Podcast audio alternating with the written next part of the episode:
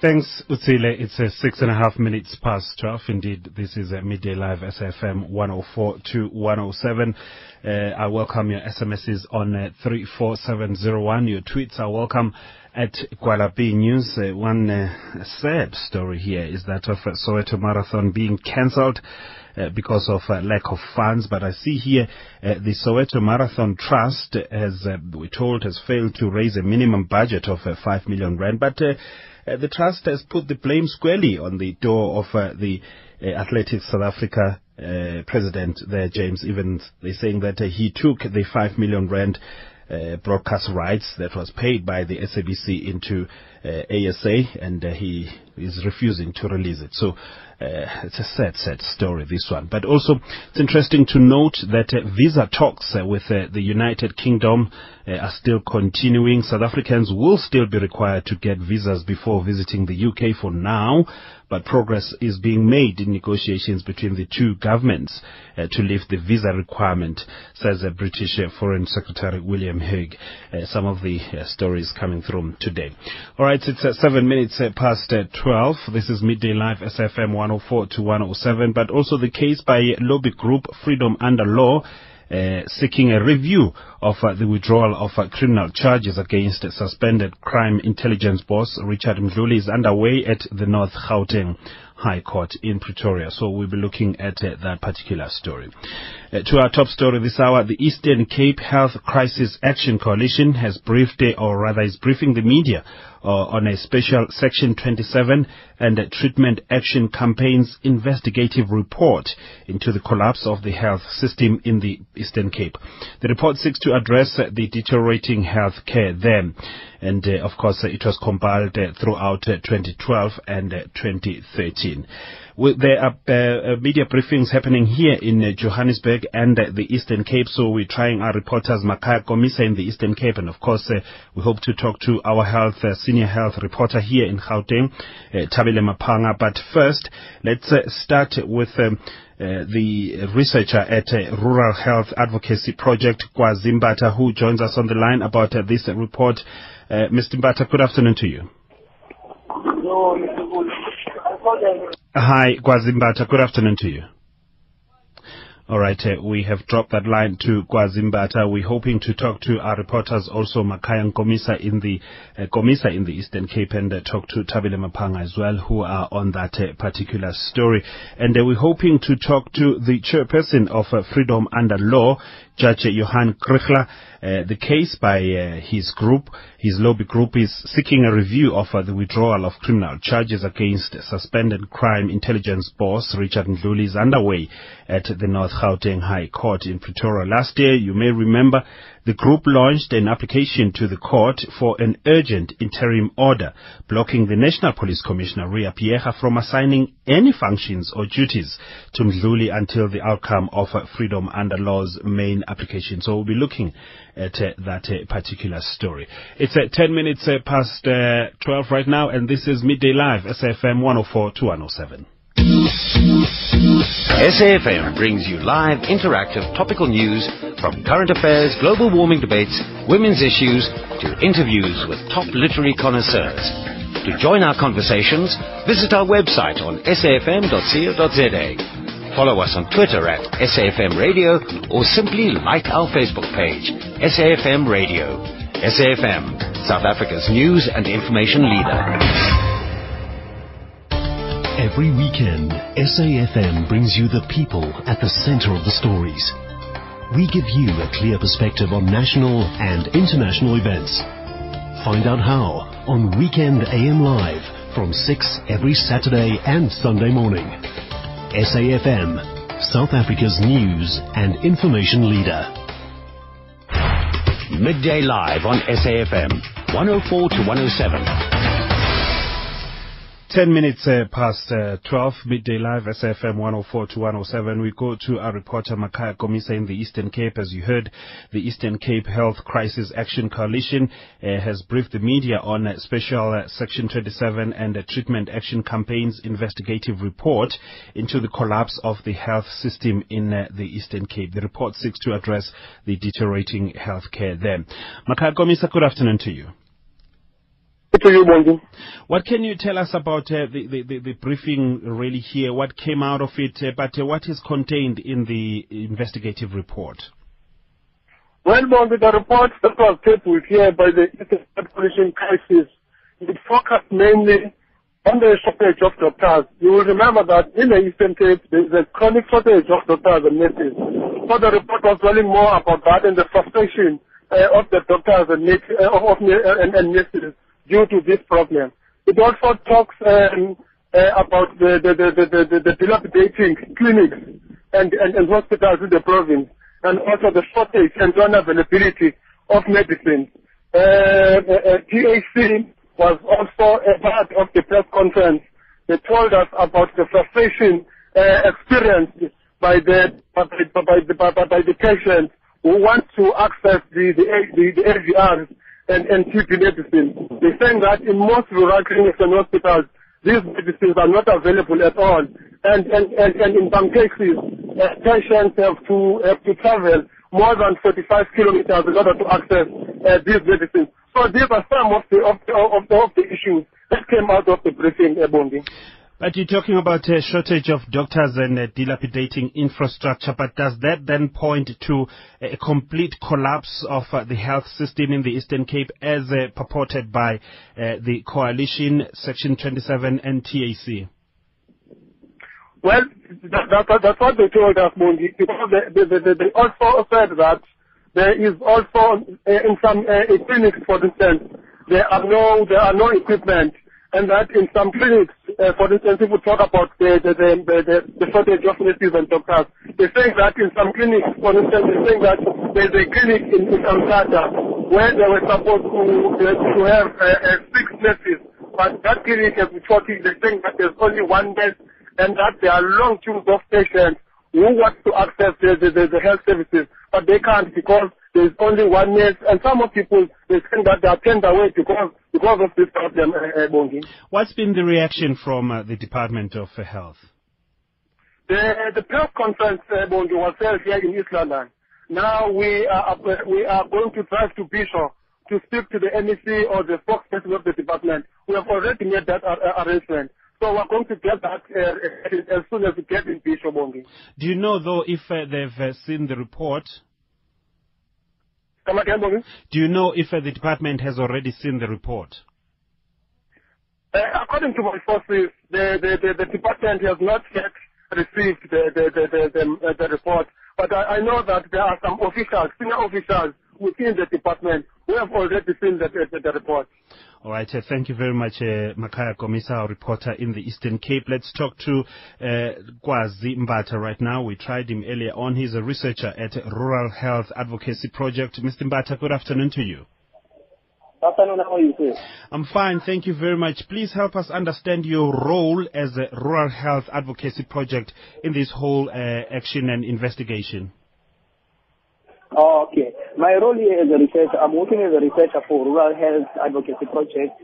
So I am the person who's going to the ground collecting stories with regards to healthcare service delivery.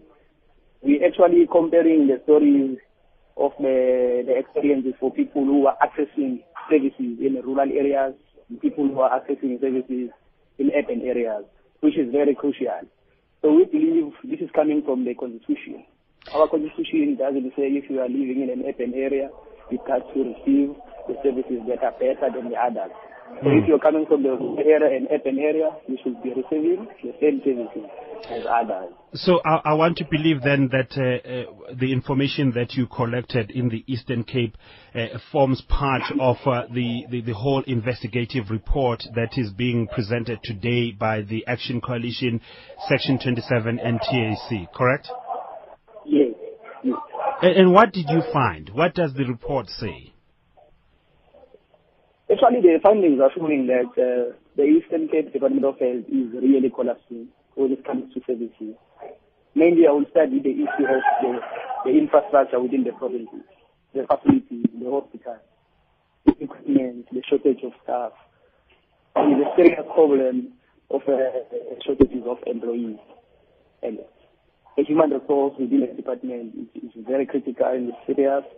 It's also non-payment of staff in most of the, the, the districts that we have visited.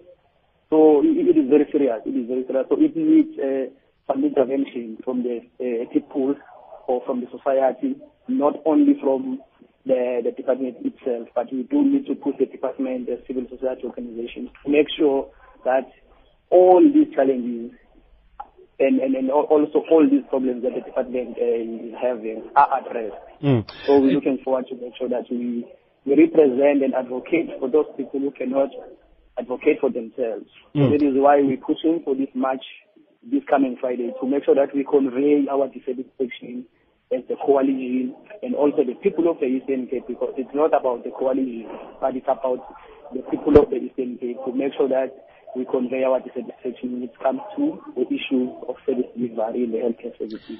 But comparing the needs, the current situation right now, which is uh, informed by your research, and uh, the, the, problem and, and the current uh, uh, uh governance or government uh, uh, reaction to, to the situation, to the health system, system in the Eastern Cape, which you said is collapsing. What needs to be done? You know, like I was, uh, like I was saying in the beginning, we need to work hand in hand with the department. The problem is the department, in most of the cases, doesn't want to work with non-governmental organizations, community, community-based organizations. Those are the people who are there at community level, level. Those are the people who understand the implementation itself.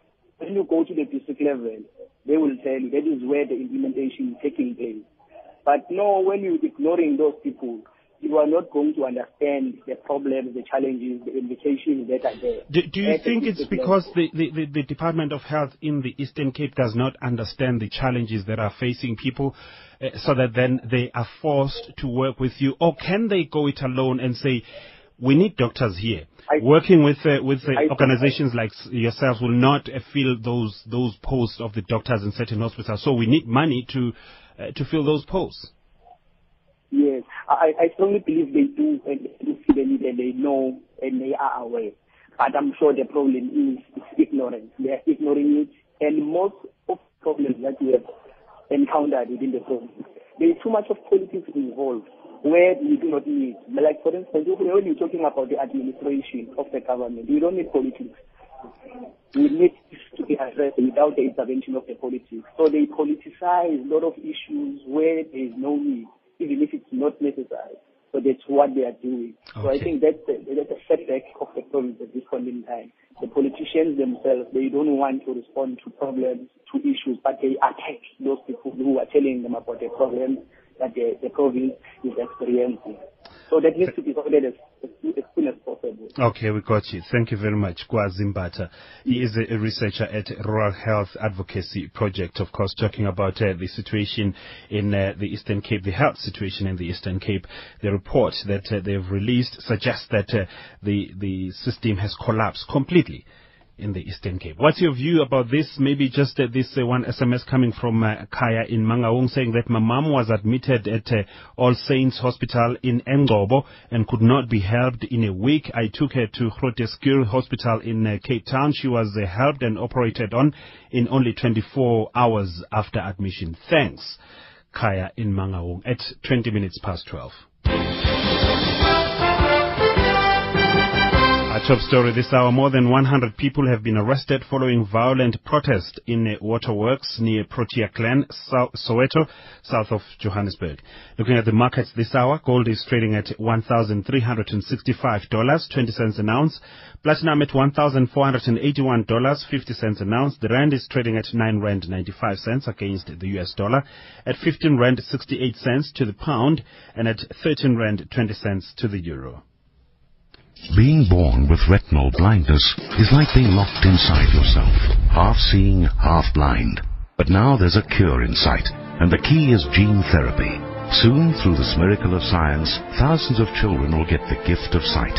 Join Retina South Africa in making their dream come true. SMS DREAM to 38267 and donate 10 Rand. Or go to www.acureinsight.org.za. Free SMSs do not apply and prices exclude VAT.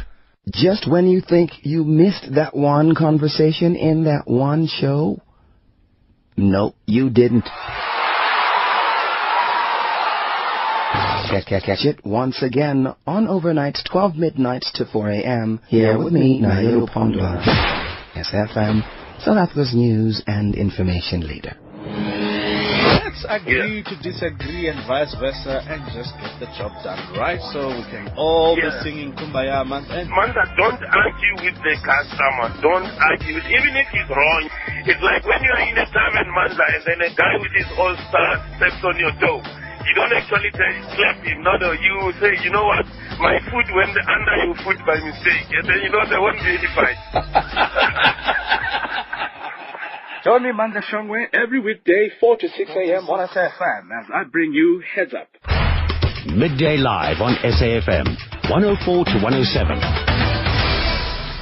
The Fuel Retailers Association has expressed optimism that uh, its wage talks with uh, striking employees will yield positive results. The talks will resume this afternoon and are expected to continue until tomorrow. Workers affiliated to Metal Workers Union NUMSA downed tools on Monday, demanding among other things a 30 rand per hour pay increase. A march has been scheduled to take place in Witbank, Mpumalanga today. Edwin Sidi reports.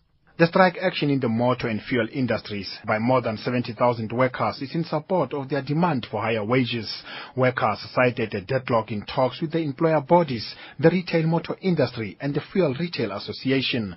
NUMSA is seeking a double-digit increase in a peace clause amendment to prevent companies from pushing for higher productivity without added financial incentives. The strike started at a slow pace, but now it appears that the industrial action is gaining momentum. The strike has affected fuel stations, panel beaters and manufacturers of car parts. NUMSA spokesperson Castro Ngobese says they expect the employer to make a new wage offer. As a union, we have always been prepared to go back to the bargaining table and resolve the ongoing strike. It has never been our intention to go on strike, but the strike was imposed on us by the employers. We are open for engagement. If the employer presents a decent offer, we can take it back to our members for a mandate. Talks to resolve the wage strike are set to resume today, with the parties expected to reach a compromise. The Fuel Retail Association's Reggie Sibiya says both parties should be prepared to compromise. As the Fuel Retail Association, we've always positioned ourselves in that uh, approach of being, you know, constructive and open upfront about some business realities. And I think both parties need to come to the realities uh, that is facing us, both the employees and also facing uh, the employers. All we are saying is that, you know, uh, in any negotiation table, there is an employer value proposition, and that needs to be taken into account. There is also an employee value proposition. There have been incidents of intimidation reported in some parts of the country. Two photographers were attacked by striking workers in Gauteng. One was attacked with a stick for taking pictures of striking workers. In Kempton Park, a journalist's camera was smashed by angry striking petrol attendants. Other incidents were reported in Isando. In Cape Town, reports say filling station owners have resorted to hiring homeless people to fill up cars. About 4,000 NUMSA workers are expected to march in Witbank, Mpumalanga today. Yesterday, SATAWU in the Free State said truck drivers who deliver fuel to petrol stations are afraid that their trucks will be attacked. However, SATAWU spokesperson Vincent Matabuche says they support the NUMSA strike. Well, let's how we are not necessarily in the in the in the NUMSA strike. However, we we, we pledge our solidarity with NUMSA, support NUMSA and all its members on their revolutionary demand for the living wage, the increase of their salary for 30 rand per hour. Uh, we call for our employers to respond to their call. And uh, that report by Edwin Sidi here in Johannesburg. We go to KwaZulu-Natal. Uh, in Pietermaritzburg, where Major General Bethuel Zuma is currently appearing before the Pietermaritzburg Regional Court. Zuma is appearing on charges relating to drunk driving and evading police rela- relating to an incident in 2008. The National Prosecuting Authority has uh, confirmed that uh, Magistrate Riyad Abrahams was not available yesterday, but uh, that he is expected to be in court today. National Police Commissioner Ria Phiyega announced Zuma's appointment as Gauteng Police Commissioner last month, but then withdrew it when it emerged that uh, he had a case pending against him. Our reporter Minoshni Pillay is uh, in uh, Pietermaritzburg. Good afternoon to you, Minoshni. Good afternoon. The uh, yesterday we heard that uh, Magistrate Riyad uh, Abrahams was not available. Was that the reason why then uh, this matter had to be postponed to today? Yes, the only reason the National Prosecuting Authority would give us was that uh, Magistrate Abrahams was attending a course. Um, he is, however, present today at the Pietermaritzburg Regional Court, um, and the trial actually has just kicked off about some 20 minutes ago. So a room full of journalists that have been waiting from about 8 o'clock this morning, uh, and the trial has just kicked off. All right, before we get to the trial, I just want to know if uh, how much you know about this. Uh, I, I would not know, but uh, has uh, Major General Bethuel Zuma attracted so much attention, or is this uh, as a result of uh, his short stint as the, the, the boss here in in Gauteng? Um, you know, I think it's a bit of both. just to give you an indication, the front page of one of the major newspapers in Pietermaritzburg today uh, that is the lead story. The fact that, um, you know, he is appearing on these fraud-related drunken driving charges, and that is the lead story. You know, it's unfortunate that he has come under the spotlight, but uh, it's primarily because of his, as you say, uh, his very few hours that he was elected as a provincial police commissioner in Gauteng. All right, talk us through the, the appearance and the proceedings then uh, at the Pietermaritzburg court. All right. Well, as I say, it's just recently kicked off some 20 minutes ago, so I've just stepped outside to talk to you. Uh, but um, the lady that has taken the stand to give evidence for the state is Karen Tanya Bishop. Now, she is the senior provincial inspector in Pietermaritzburg for the Road Traffic Inspectorate, and she's giving evidence as to how the accused was actually arrested. Uh, quite detailed evidence, and it actually is collaborating pretty well with the facts that we know already uh, that the accused was stopped at a roving um, patrol uh, for, you know, drunken driving, that he was asked, that he was waved down by police. She's given evidence that she was indeed in full police uniform with a reflector jacket, that they did put the sirens on on their vehicle uh, and proceeded to follow the suspect through the streets of uh, of Pietermaritzburg to ascertain whether he was in fact drunk or not. She further went on to say that when they did indeed track down the vehicle, it was stationary and parked at a residence, outside a residence, uh, and that once they asked the accused to step out of the vehicle uh, and proceeded to conduct a breathalyzer test on him, um, that he was found to be over the legal alcohol limit. She specifically mentioned he was sitting at 0.65 milligrams per 1,000 milliliters. Now that's three times over the legal alcohol limit. Uh, she just proceeded to the part where she's talking about the fact that the suspect then proceeded to try and evade police and run away from them when they tried to handcuff him. And it was at this point that he jumped a gate at that property where his vehicle was parked and proceeded to, to gain entry into the house. Now it was at that point that I've stepped out to speak to you, but I'm sure we will bring you further details um, of his alleged evasion of this attempted arrest later on. All right, uh, I'll tell you what, Minoshni, I'm going to release you now so that you go back inside and uh, get us more details of that. Thank you very much. Uh, Minoshni Pillay is our reporter in uh, KwaZulu-Natal in Durban, reporting on Major General Bethuel Zuma currently appearing before the Pietermaritzburg Regional Court in uh, KwaZulu-Natal. 29 minutes past 12, just one SMS uh, from Bonfa saying that uh, Bonga, I have uh, a feeling that uh, Bheki Cele should be brought back into police service. His presence and uh, effectiveness uh, really missing. How do listeners feel? Uh, let's campaign for his comeback. Uh, says Bon for that. It's uh, 12.30 right now, and uh, it's time for the news headlines as we say good afternoon to Sir Utsile Saku. Thanks, Bongi. The headlines at 12.30. Minister in the presidency, Collins Shabane, says there's been an improvement in the past year's performance assessments of national and provincial departments. He's been briefing journalists at Parliament. More than 100 people have been arrested following violent protests in waterworks near Protea Glen, Soweto, south of Johannesburg. Residents of the informal settlement began protesting in the early hours of this morning, demanding better service delivery in the area. And one miner has died at Harmony Gold. The employee was reported missing at Kusasalethu mine near Carletonville yesterday afternoon. Back to Bongi. Thank you very much there, Sir Utsile Saku. Let's go now to Cape Town and say good afternoon to Shado Twala. It's Wednesday today. What's up between 1 and 2 this afternoon? Hello, Bongi. Last Wednesday, we had a huge interest in a topic we discussed, which was um, homeschooling. So we've invited uh, Oostrom to join us again uh, to continue on the subject and get callers to participate. And then later on we speak with Mukundi Lambani, who's the Johannesburg producer of the 48 Hour Film Project. That's the show. Midday Live on SAFM, 104 to 107.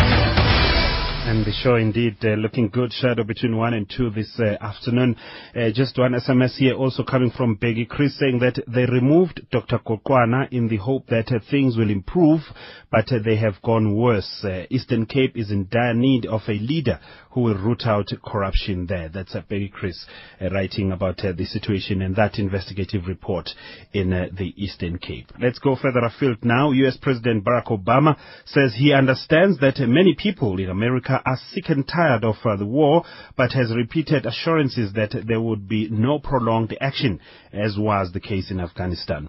Obama says the U.S. will work with Russia on its proposal to persuade Syria to destroy its chemical weapons stockpile, but that America would maintain the threat of force should diplomacy fail. He has asked Congress to postpone a vote on action while diplomacy is pursued.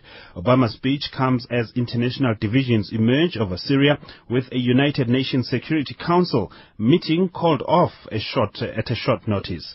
Let's listen to this uh, BBC report. Tonight I want to talk to you about Syria.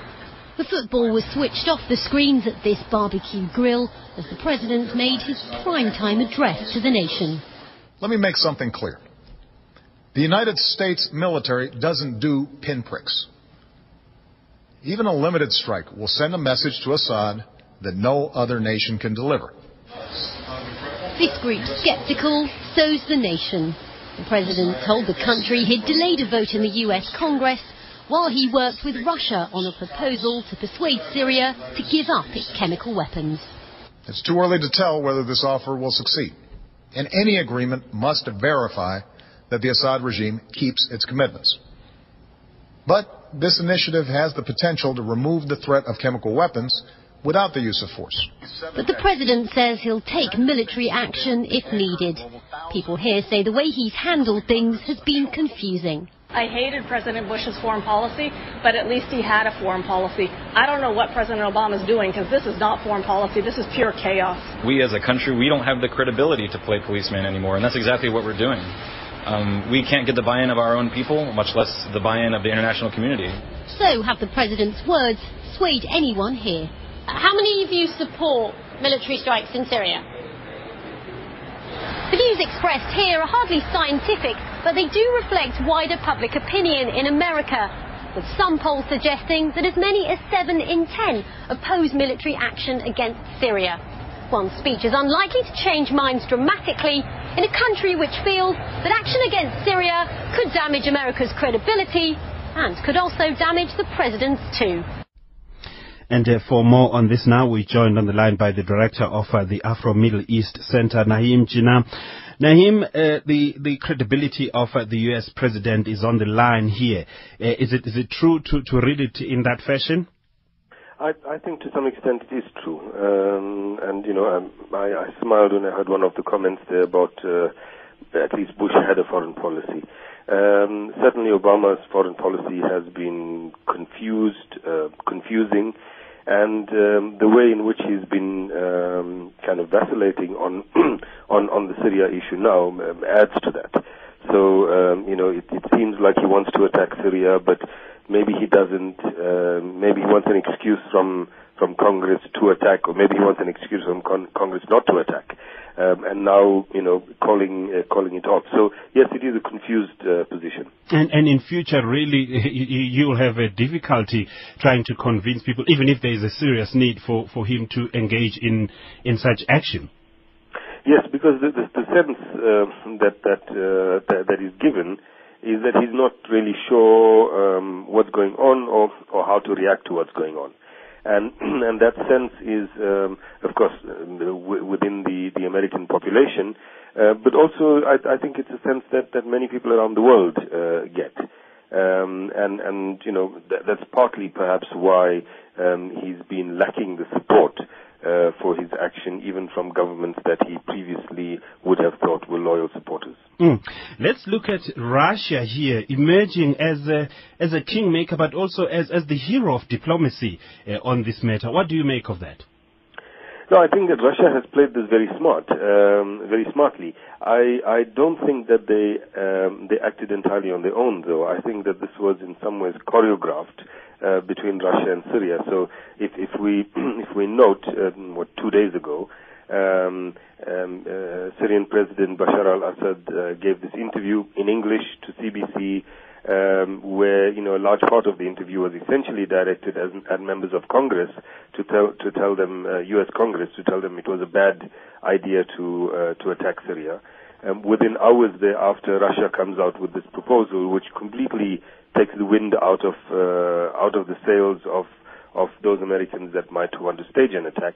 Um, and within a few hours thereafter, after um, that proposal was supported by the UN um, and by the British, um, um, uh, Syria announces that they will accept the proposal.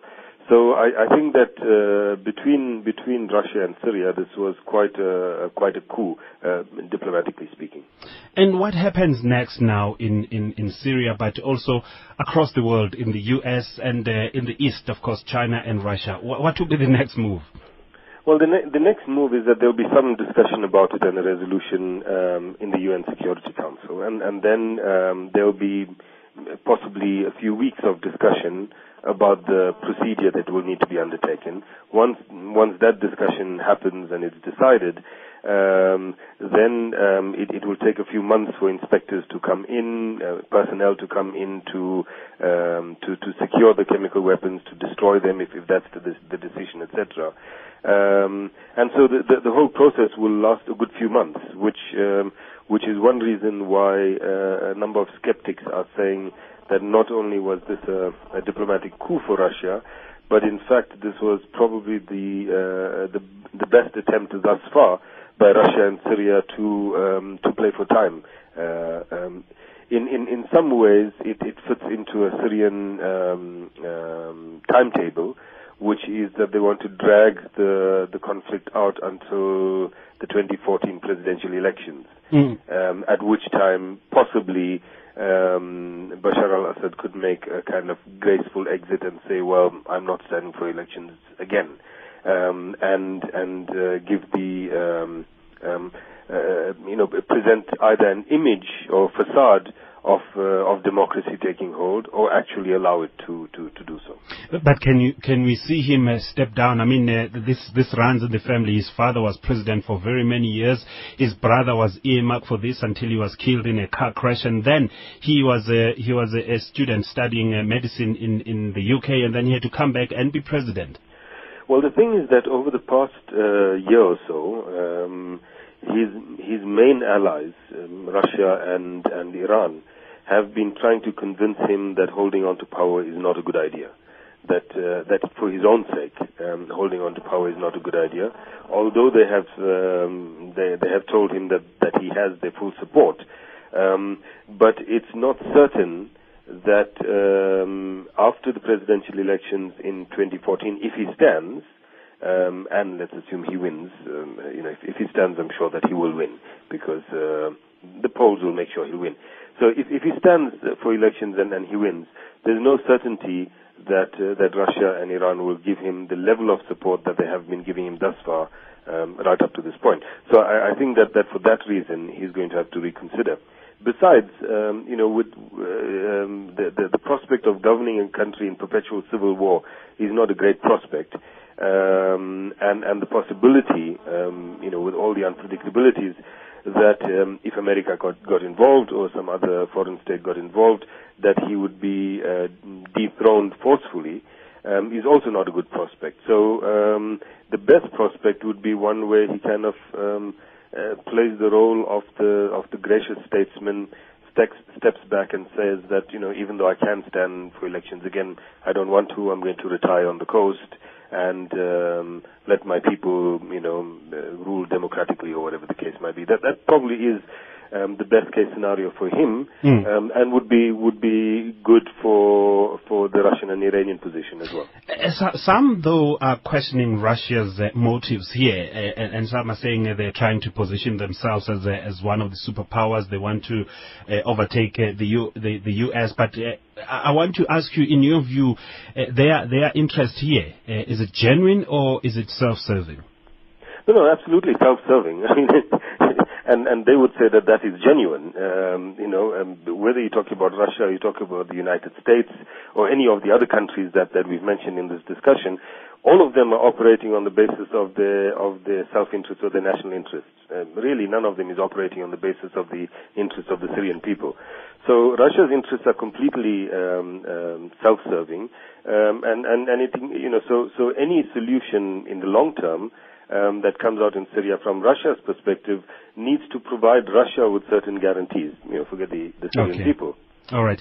And and briefly, lastly, what do you think uh, George Bush will will think of this? Or George Bush Jr. There is. Uh, would do you think that uh, America has lost it? I think he'll probably think that Obama is a wimp, but he'll, he'll, he, he'll probably think that this is what you get when you put Democrats in power, I guess. All right. Thank you very much. Naeem Jeenah is the director of uh, the Afro Middle East Center. It's uh, September the 11th, by the way, today, and of course we cast back uh, our eyes back uh, some how many years? Tw 2011? How many years? 15 years? Oh, all right. Uh, they will tell me just now when uh, the, the attacks uh, happened in uh, the U.S. Let's talk now to the chairperson of uh, Freedom Under Law, uh, Judge Johann Kriegler.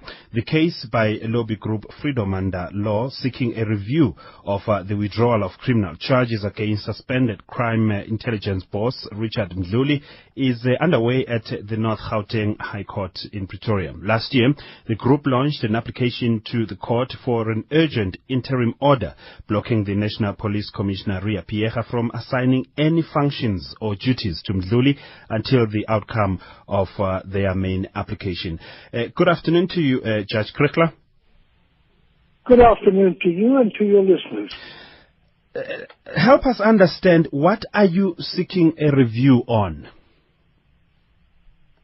We, the, the case started last year because it looked as if General Mdluli, against whom very serious charges of murder and rape and abduction on the one hand, and corruption and abuse of state funds on the other hand, these charges had been leveled against him. They had then been withdrawn without explanation, both the criminal charges and the disciplinary charges, and it looked in April, May last year as if General Mdluli was going to go back to being at the nerve center of the SAPS's uh, crime intelligence unit. We thought that this was extremely dangerous to the public interest. We thought that the decisions to reverse the prosecution decision and the disciplinary decision should be reviewed, should be explained, should be examined, and if irrational and illegal, should be set aside. Mm. We got the interdict freezing the position. It's now the second leg.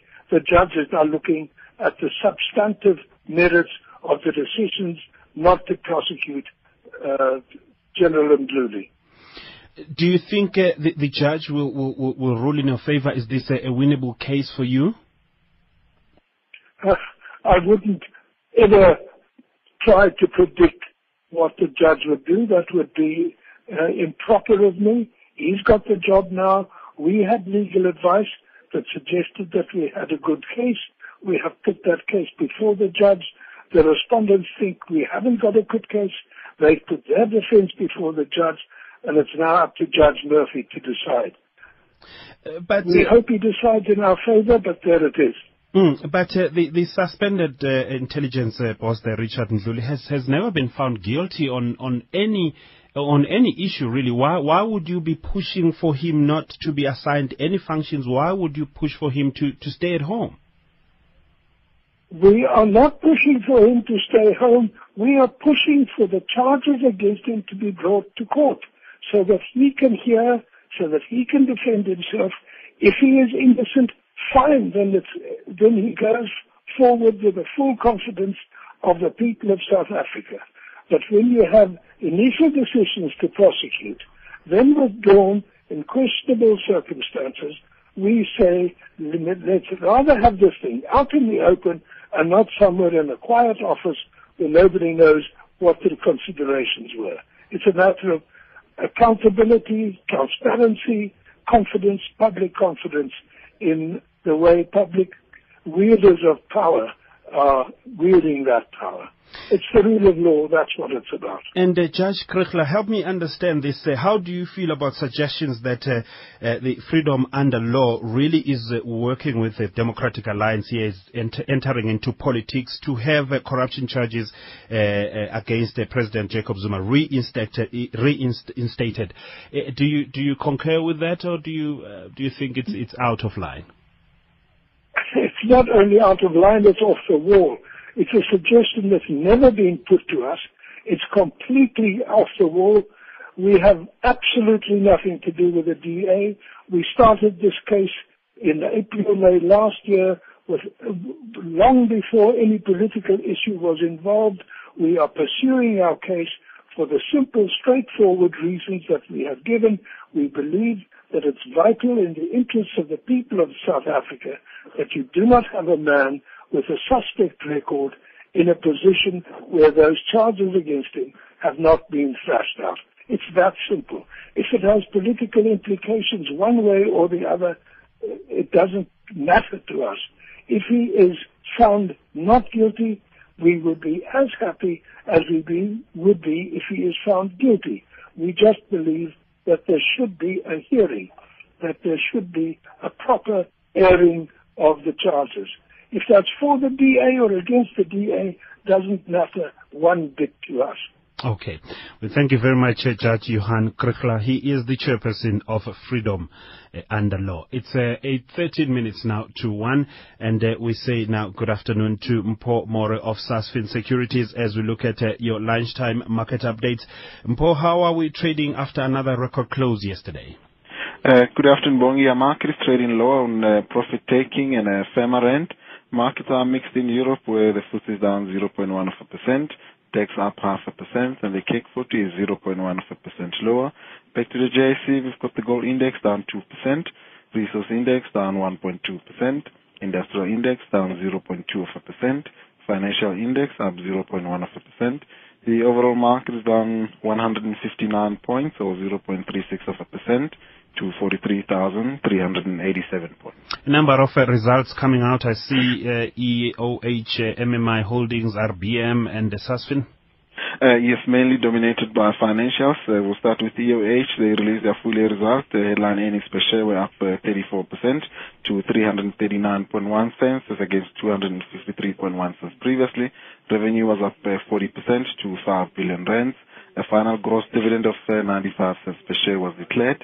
EOH is currently trading 0.35% higher at 66 rands and 80 cents.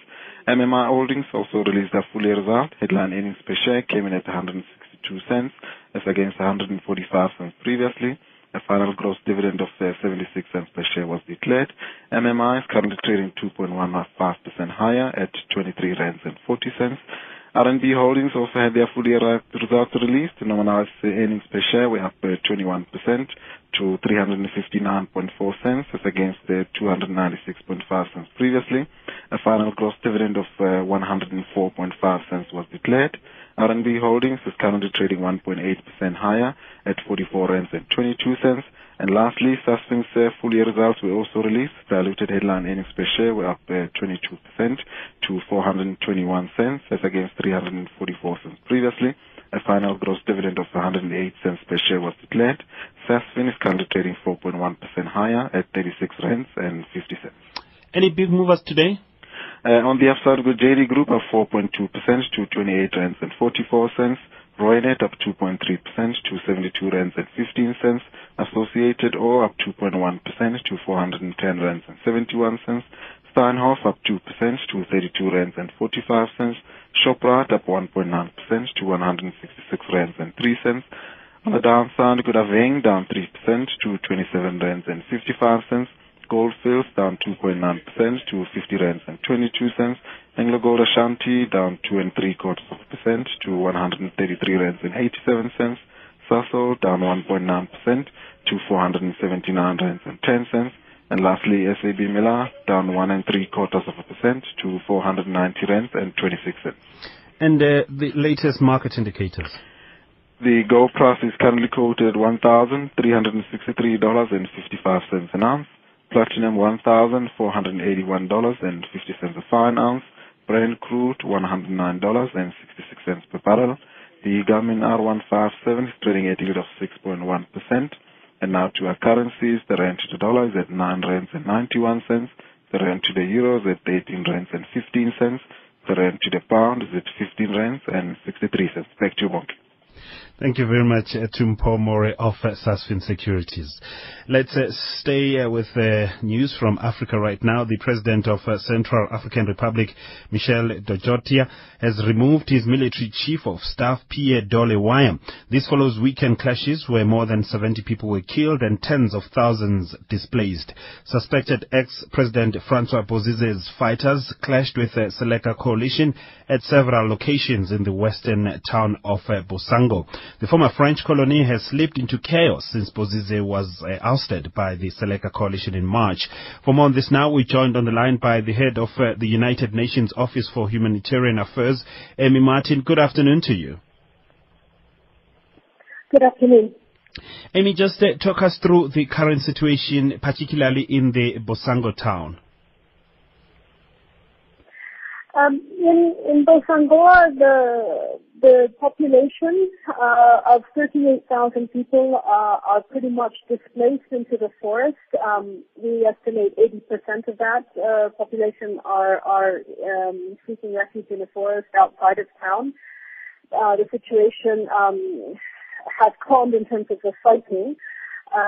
However, the town uh, due east of, of Bossangoa, um, Bo, uh, Bouca was also attacked, and there were clashes there, um, and uh, now is back into the hands of Seleka. The situation is, remains volatile and um, very concerning for the humanitarian uh, community. And how are you dealing with the humanitarian situation there? Are you able to reach people in the, uh, people who have been displaced? Are you able to feed them, to clothe them, to even give them shelter? Um, it varies from area to area. We are looking at two provinces that are uh, of concern. Um, they're heavily populated provinces of Central Africa. And uh, we have displacements uh, into town, and so we have easier, easier access um, to, to this population, and we're registering um, that population now. It's not the same community from from Bossangoa. Um, we expect um, the people in Bossangoa to stay in the forest for for a, a few days or, or even up to several weeks, um, and then uh, perhaps when if things calm down and if they they have a sense that things are calmer in town, they will come back to town. Uh, otherwise, they, they may try and move to a town called Bozoum or or some other place that is safer for them. Um, it's very difficult to access uh, the community. Um, in Bosan, uh, uh, medical NGO supporting the hospital there. However, mobile units going outside of town are very difficult uh, for the moment. So people who um, are seeking um, assistance have to come back into the hospital. All right. Amy Martin, thank you very much. Uh, she is uh, the head of uh, the United Nations Office for Humanitarian Affairs. Just uh, two quick SMSs here. This one says, I feel sorry for the people of the Eastern Cape where nothing seems to be working. ANC must withdraw all their candidates in the next elections, says Lumka there uh, in KwaZulu-Natal. And uh, Bongi, what's right in the Eastern Cape? All what you see is Mlibo and his former Transkei friends messing all. that's uh, Fezile. And from Wendy, Bongi, unfortunately, the ANC doesn't appear to have the capacity to run the country well. Look at the Eastern Cape compared with the Western Cape. Just some of uh, the MS- SMSs coming through right here on Midday Live. I've always seen myself owning a game lodge when I retire. There's nothing more rewarding than waking up to a family of warthogs grazing in your front lawn every morning. Old Mutual made it possible for me to learn how a real game lodge works for a few days, to let me experience my dream retirement, 40 years before it happens. I'm glad I started saving for it at 23. We all have dreams. The only way of making them real is by planning. Call 0860 60 60 60 or contact your Old Mutual financial advisor or your broker to get advice on your retirement plan. Let us join you through every stage of your life journey. From today, do great things. Old Mutual, a licensed financial services provider. Don't miss the opportunity to be part of the Durban Business Fair taking place from the 20th to the 22nd of September at the Durban Exhibition Centre. The fair will showcase unique products and services of over 500 exhibitors. You're invited and entrance is free. For more information visit www.dbnbusinessfair.com, follow them on Twitter at DBN Business Fair and like their Facebook page, Durban Business Fair. The Durban Business Fair, celebrating 15 years of growing sustainability. Midday Live on SAFM, 104 to 107.